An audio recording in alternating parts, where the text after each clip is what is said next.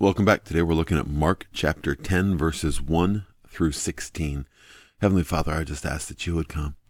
Lord, as we look at your word, that you would just search our hearts, God.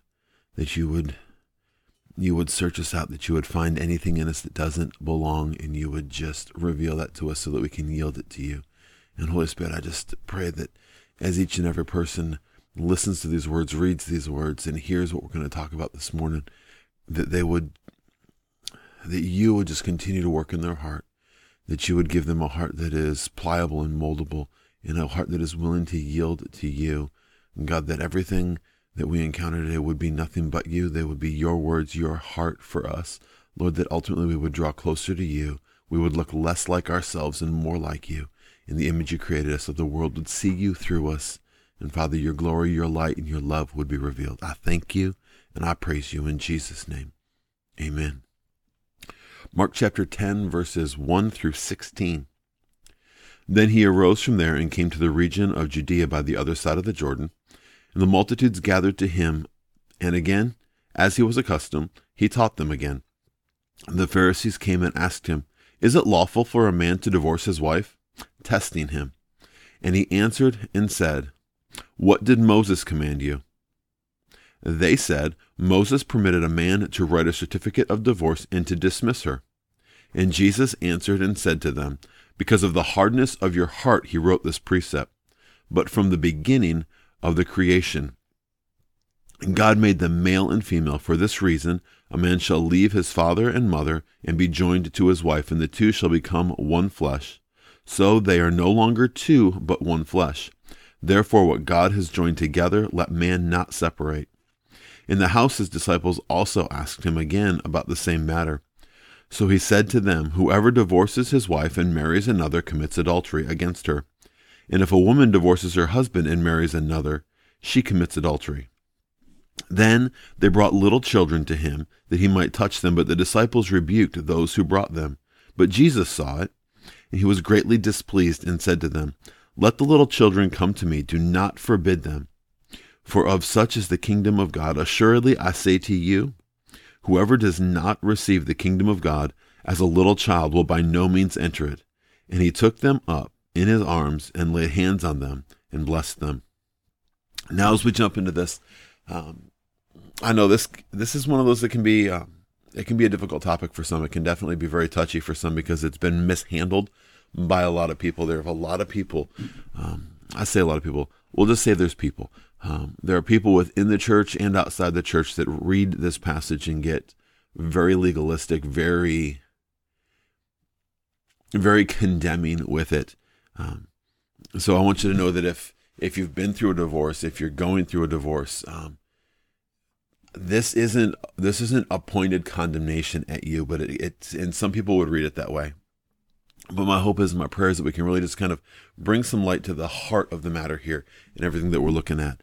Um, I mean, the reality is, um, God doesn't want divorce. That's that was never in His plan. We also see that um, we're in this world and things happen. Um, and really, folks, if it's one of those things that um, before Christ, um, if it, before your relationship with Christ, I just want to talk about this for a second. we've all done things in our lives so far out of bounds, so far outside of what God's plan would be for us. We've all done so many things especially prior to our relationship with Christ. Um, we we just we just did. It was we. I've said it. I've said it to some people in conversation lately. Why would we expect the world to act any way other than the world? So when we're outside of Christ, all sorts of things happened. Uh, when we come to Christ, He wa- He washes us clean. He forgives us our sins. Um, so this isn't one of those things to grab hold of and take legalistically. Now, folks, if you've um, if you knew Christ and you still went through and you still ended up going through a divorce, there's so many different reasons. I'm not here to judge any of those, and I'm not here to cast shame, condemnation, um, or guilt on anyone because of that. Uh, and I know this passages can kind of come across that way. So just just check in with me. Bear um, bear with me if it starts if it sounds a little off, um, or if there's just something that kind of like gets uncomfortable about it. Let's just press through. Let's just hear what God wants to say. I promise through this, you will hear the heart of God. You will hear redemption. You will hear his love for you um, because ultimately that's what he has. But we're going to jump into that. So we see right off the bat, um, Jesus has come into the region of Judea, and like it, like it's always been happening, the crowds just gathered around him, and he's teaching them. And then we have the Pharisees that come to him, and they're doing what they do. Um, we see it time and time again. Jesus is teaching, and the Pharisees come, and they're looking to test him. They're looking to trap him. And they come to him and they say, Is it lawful for a man to divorce his wife? They were testing him. And he asks them about what Moses commanded. Um, I love how Jesus just so many times, if not almost every time, when the religious leaders come testing him, he doesn't ever give them a straight answer. He just asks them another question. Um, so they, he they ask him about divorce, and he says, "Well, what's the what does Moses command you?" And they're saying that Moses allowed it, and now Jesus cuts to the heart of the issue, because of the hardness of your heart. He wrote this precept. So we see that. I mean, we see that God's plan is for um, one man, one woman to be joined together in marriage, and that when they come together, um, they actually to actually become one in um, in that covenant, in that place. Um, it's no longer really just one person. It's it, it's no longer two people. It's those two people actually become one. And uh, later on in other chapters, in other books, I'm not even sure where it is at this point. We um we see that. Uh, pretty sure it was Paul writes that um, talking about marriage, he says that it's also an image of Christ in the church. Um, the the husband and wife's relationship, uh, a marriage between a, a, a God fearing man, a God fearing woman that come together um, to pursue Christ and to join together in marriage. It's an example of Christ in the church. Um, the husband's commanded to love his wife like Christ loved the church. Um, it's supposed to be an example. It's supposed to be a visual representation for the world of what what Christ's love and, and what the church should function like when we see a marriage. Reality is, folks, inside the church, outside the church, that's not what we see today in most cases. I'm not here condemning it. I'm just calling it what it is. Um, we can look at we can look at the world and we see all sorts of things that are so far out of bounds uh, from the scriptures, from what God's heart would be for us. Um, so there's people that like to pick one area or another.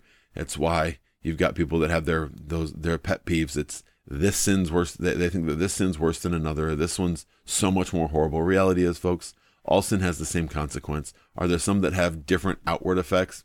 Absolutely. Um, but the inward effects is it all separates us from God. It all keeps us from Him. It all drives a wedge between us and Him, and ultimately between us and other people as well. Um, but in this case, um, I got a short rabbit trail. Sorry, got distracted in my own head. Um, but we see God's plan for marriage that it would be between, be between one man, one woman, and that it would endure for their lives. Um, reality is that doesn't happen always. And there's so many different reasons. I'm not even looking to get into those. And we move on through that because it says, whatever God has joined together, let man not separate. Um, but I want to get down to verse 11 and 12 real quick. And um, so it says, Whoever divorces his wife and marries another commits adultery against her. And if a woman divorces her husband and marries another, she commits adultery. So there's, so the wording in here, um, it says if the man divorces his wife and then he marries another, um, he's committed adultery. If the woman leaves her husband and marries another, she commits adultery. Um, and I haven't studied this whole thing out, but just looking at the wording there, there's times when some when people are going to leave, um, especially if you've got a believer and a non-believer. Um, the priorities of life can line up different. Um, Paul writes later on in the New Testament that if you've got an unbelieving spouse, don't don't put them away. If they're willing to live with you, let them live with you. Who knows if they'll be saved through you? Um, so we see all sorts of guidelines to that. But the reality is, there's times when people are going to leave. But if you are, but if you're the one following Christ, um, I mean, I think scripture is pretty clear that it doesn't want you to divorce your husband and go, or your husband or your wife and go find somebody else. Um, it, it, it's a pretty clear precept in scripture. But what do we do with it? Because maybe you already have. Maybe you're already in that place. So if you're in that place and um, you're already remarried, um, it's not one of those things where you where you want to go ahead and get divorced and go back and marry the other one. That person may not, that may not even be an option. Um, so it gets weird. It gets sticky. Um, and we're going to kind of stop and just leave it there. Um, we're going to leave it on the heart of God. God's heart is for God's heart is for you. God is not looking for reasons to condemn you. He's not reason, looking for reasons to beat you up and tell you how wrong you are. Um, if you're in a relationship, if you're in a marriage, um, surrender it to God and do all that you can um, for the reconciliation and the salvation of that marriage. Do as much as it depends on you. The Bible says, as much as it depends on you, live at peace with everyone. Um, you surrender your life to Christ and you walk with Him and you love your spouse the way that Christ would.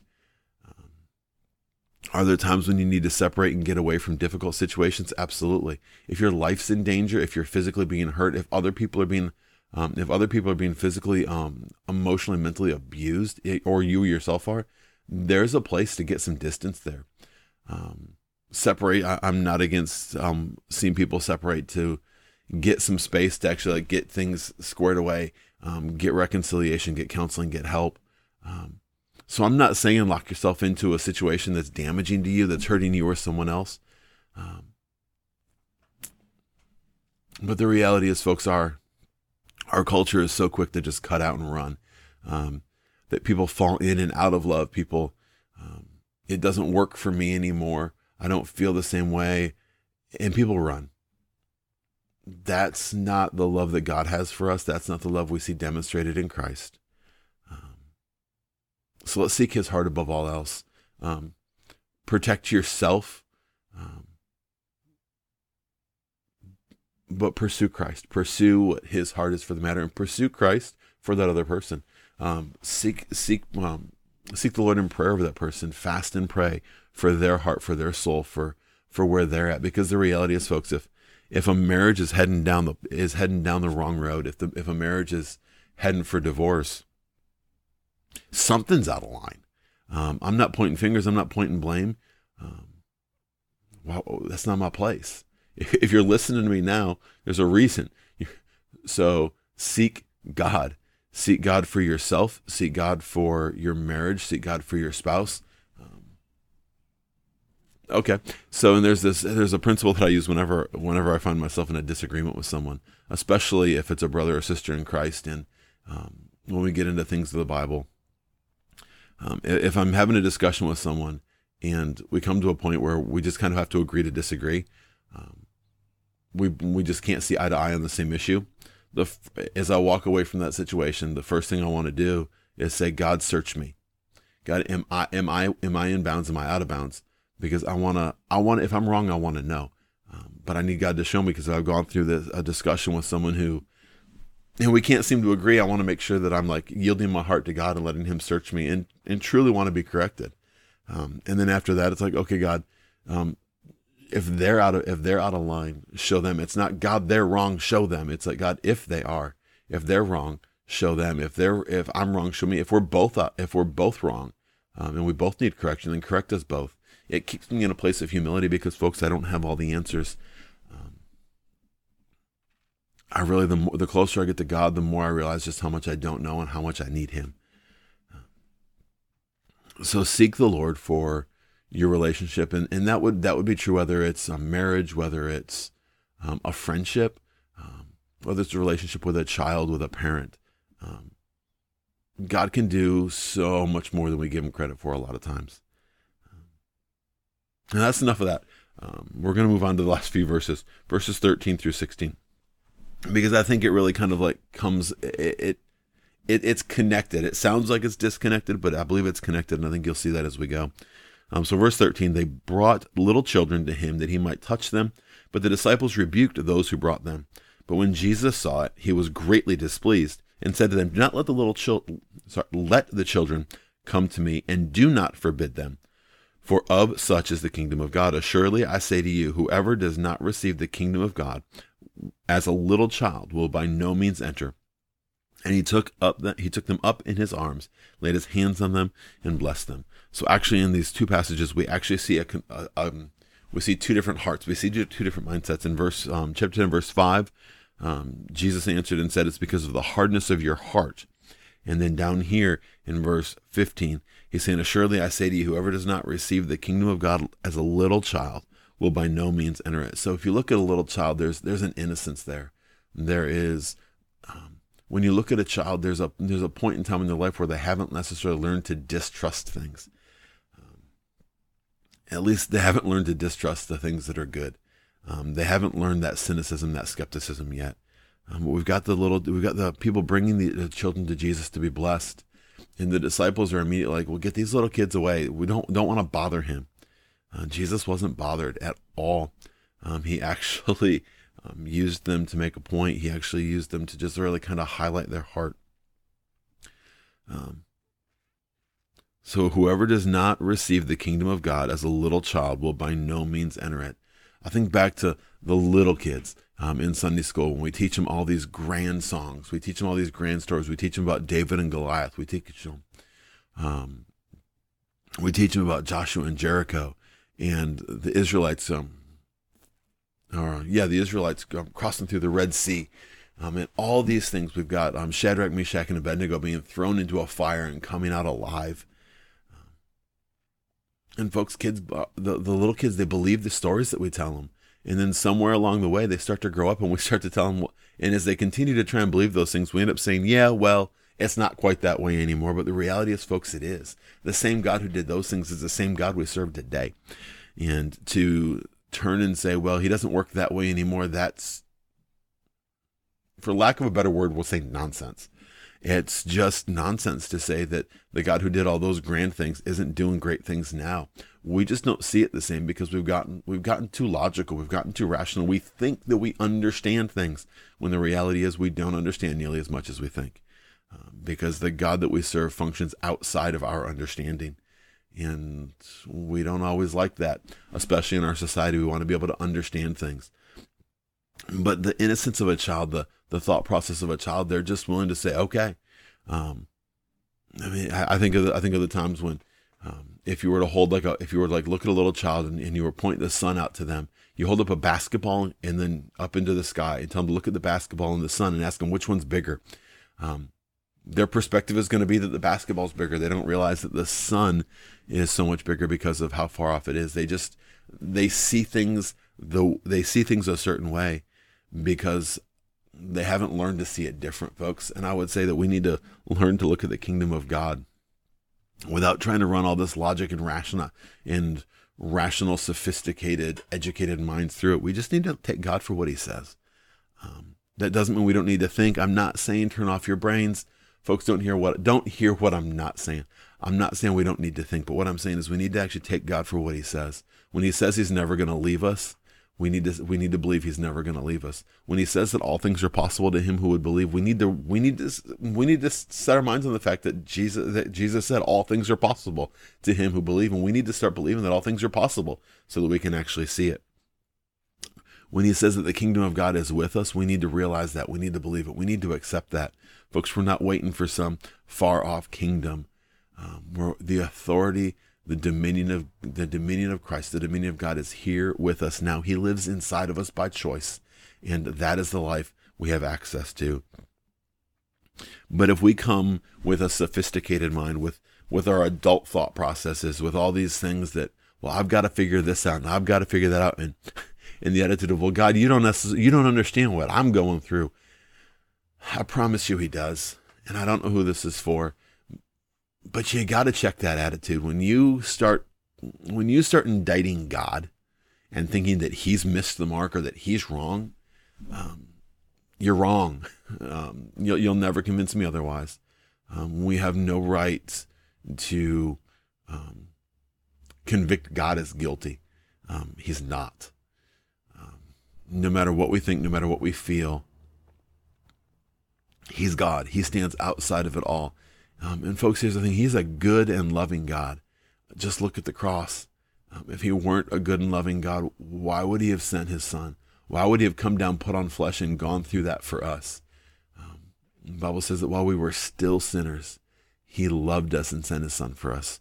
Um, we've got to get we've got to get our minds in a place where we receive and accept what the Bible says, and not what we feel, um, not what we can logically figure out. If it doesn't make sense um, seek the Lord on it. Um, but there's times when we just got to believe. Um, I'm not saying the whole. I'm not, and I'm not saying that you've got to oh just surrender your mind and just believe everything. That's not what I'm saying. But when you when we look at the scriptures and we see what God says and we see what God does, so often what happens is we get a feeling that we don't like. It's like, yeah, well, if that's true, then why? And we start to question God. And when we don't, we don't necessarily always like the answers. We're real quick to defend ourselves and protect our feelings and our emotions and um, even our bad choices. And we want to blame God, but we can't do that. We've got to we've got to set our eyes on Him and follow after Him. We need to be more childlike, folks. We need to get in that place of just sitting before God and saying, Daddy, I know that you love me. Um, I don't always understand it. I don't always get what's going on.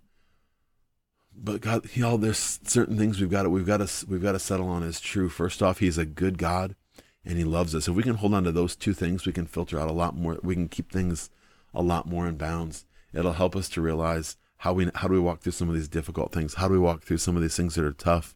when nothing makes sense and it doesn't seem that God's answering us, we still have to hold to the fact that He's a good God and He loves us and He'll lead us through. Heavenly Father, I just thank you. God, right now, I just want to lift up whoever, I want to lift up those marriages that are struggling, those relationships that are on the verge of breaking, some that already have, um, those relationships, God, that are in the process of being mended and reconciled, and some that are, um, that seem to be going further apart. Father, I just lift them all up to you and I ask, Holy Spirit, that you would come into the midst of those situations, that you would shine your light, that you would reveal love and truth and grace in compassion in the midst of those things. But God, that you would just surround those circumstances, that you would work in hearts, that you would soften the hardened hearts, um, that you would just speak your truth, your love, your life into those situations. God, breathe your breath into those relationships, into those marriages. And Father, bring about your will, God, that your will would be done, that reconciliation would take place, that um, humility would come into the relationships. Then I also, got to ask for protection in the midst of those because I know there's so many times when people are getting hurt, when people are getting abused, when people are getting mistreated. And God, I just lift them up to you now. And I ask that you would shine your light into the midst of those and that you would let those people know that as they're walking through this difficult time, as they're walking out of these situations, as they're walking through these situations, that you have not left them. You have not abandoned them to be mistreated. You have not abandoned them to these things, but you are with them, even though they don't always see it, even although we don't always see the way, see you working the way we would expect or the way that we might even want. But God, we know that you're working because you won't leave us alone. Um, and God, I just ask that you would give us childlike faith, childlike hearts. Um, give us the eyes of a child when we look at you. That just that sparkle in our eyes, that adoration for our Father. Um, that we would just come to you, crying out, "Daddy," um, and not and just sometimes we would just lighten up and realize just how much you love us and just how much you are for us, and that you just want to spend time with us. That it's not always deep, dark. Um, and serious, God. That there are times when you just want us to be with you, to enjoy your presence, to just relax in you. Uh, don't let our don't let our minds be like the disciples that that tried to keep the children away because Jesus was busy.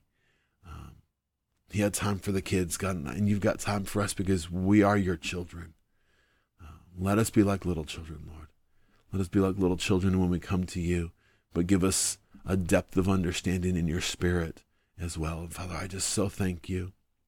As we walk into this day, I pray that you would strengthen each and every one that's listening, that you would give them ears to hear your voice as they walk through the day, that their relationship with you would be continuous and would be continually growing, and that you would take them to a deeper depth than they've realized before. Father, I just thank you for your goodness. I thank you for your love. In Jesus' name I pray.